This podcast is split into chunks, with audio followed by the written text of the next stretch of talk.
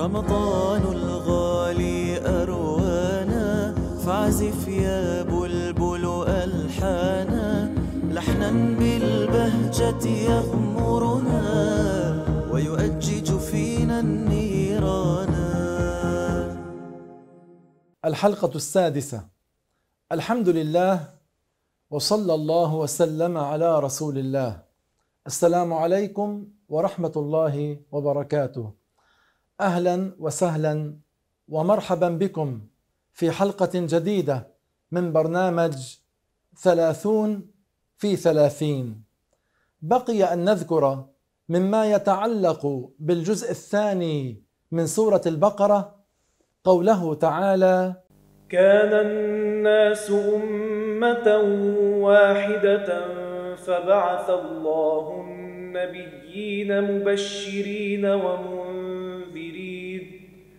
وأنزل معهم الكتاب بالحق ليحكم بين الناس فيما اختلفوا فيه وما اختلف فيه إلا الذين أوتوه من بعد ما جاءتهم البينات بغيا بينهم فهدى الله الذين آمنوا لما اختلفوا فيه من الحق بإذنه والله يهدي من يشاء إلى صراط مستقيم.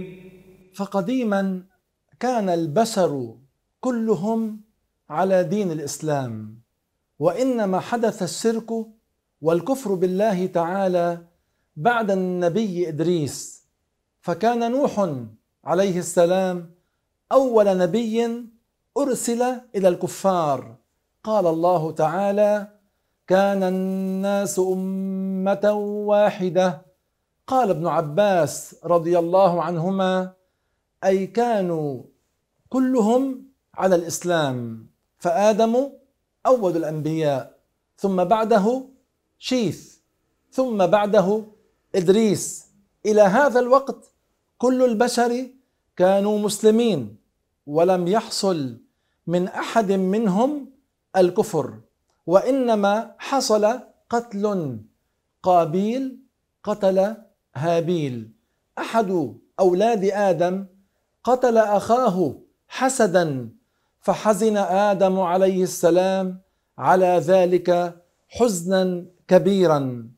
وبعد أن حصل الكفر أرسل الله تعالى نوحا عليه السلام يدعو إلى الله. مبشرا من آمن بالجنة ومنذرا من كفر بالنار. وأما قول الله تعالى حافظوا على الصلوات والصلاة الوسطى وقوموا لله قانتين. أداء الصلوات ذكر لضرورة المداومة على أداء الصلاة وللحث على الحفاظ على صلاة العصر. تارك الصلاة على ضربين إما أن يتركها كسلا فحكمه أنه مسلم عاص وإما أن يتركها جحودا وحكمه أنه مرتد مكذب لدين الله تبارك وتعالى. الصلاة الصلوات الخمس أفضل الأعمال عند الله تعالى بعد الإيمان بالله ورسوله. والرسول عليه الصلاة والسلام قال خمس صلوات كتبهن الله على العباد.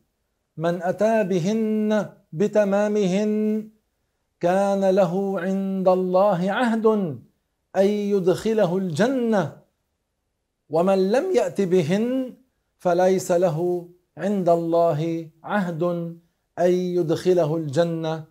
إن شاء عذبه وإن شاء أدخله الجنة.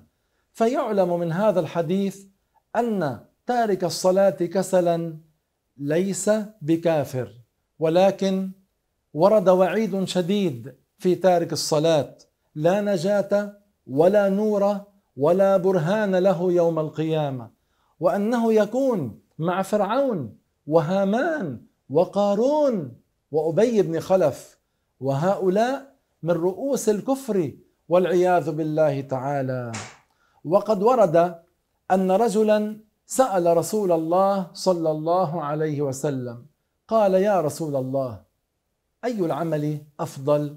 فقال نبينا صلى الله عليه وسلم الصلاة. ثم قال ثم ما؟ قال الصلاة. ثم قال ثم ما؟ قال الصلاة. وقال عليه الصلاة والسلام واعلموا أن خير أعمالكم الصلاة فإياك.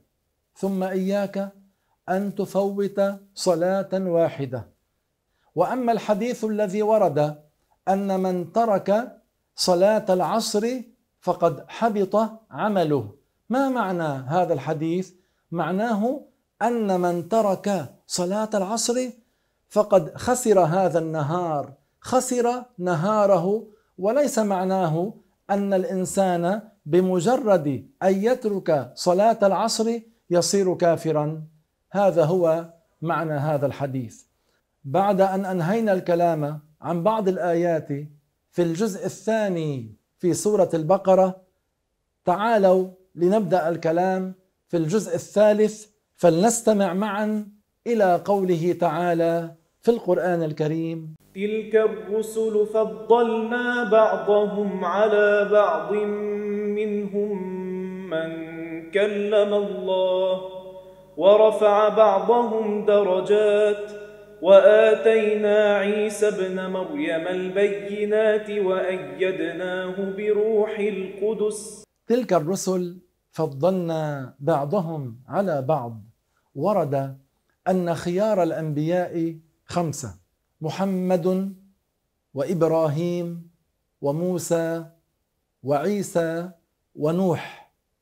وخيار الخمسة محمد صلى الله عليه وعلى جميع أنبياء الله تبارك وتعالى. هؤلاء أولو العزم من الرسل لأنهم أقوى في الصبر من غيرهم. ثم الأنبياء الذين ذكروا في القرآن بأسمائهم خمسة وعشرون نبيا. تعالوا فلنذكر أسماء الأنبياء الذين ذكروا في القرآن ونبدأ بحرف الألف.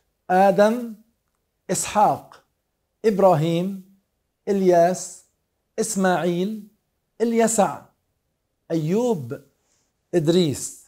وأما بحرف الياء يونس يوسف يحيى يعقوب. وأما بحرف الهاء هود وهارون وأما بحرف الميم محمد صلى الله عليه وعلى جميع أنبياء الله وموسى.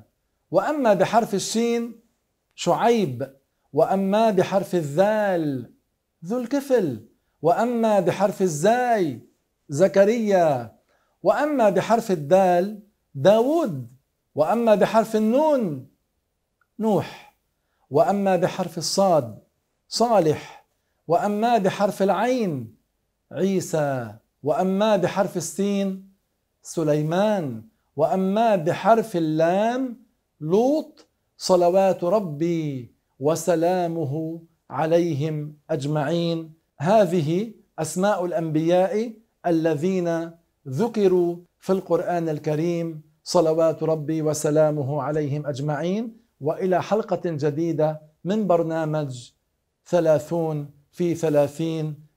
والله تعالى أعلم وأحكم.